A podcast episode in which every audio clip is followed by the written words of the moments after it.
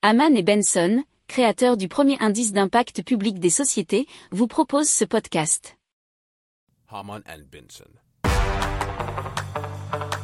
Le journal des stratèges.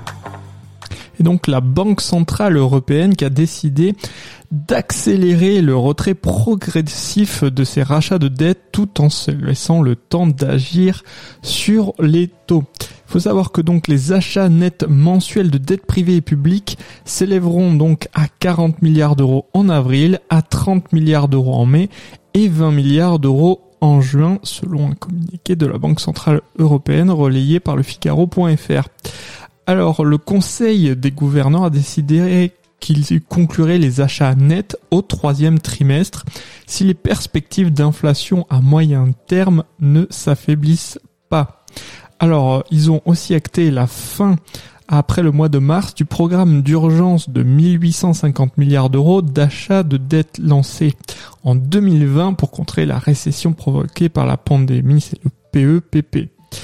Et euh, ils ont aussi ajouté que tout ajustement des taux d'intérêt directeurs de la BCO surviendra quelque temps après la fin des achats nets du Conseil des gouverneurs dans le cadre de l'APP, c'est le programme d'achat d'actifs, et restera donc progressif.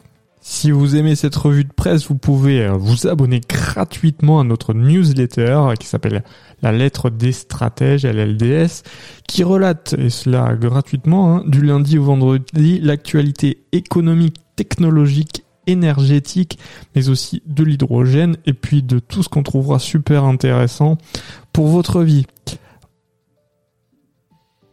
Pour approfondir ces sujets, abonnez-vous à la newsletter de Haman et Benson et écoutez nos autres podcasts que vous retrouverez dans les notes de l'émission ou sur notre site internet.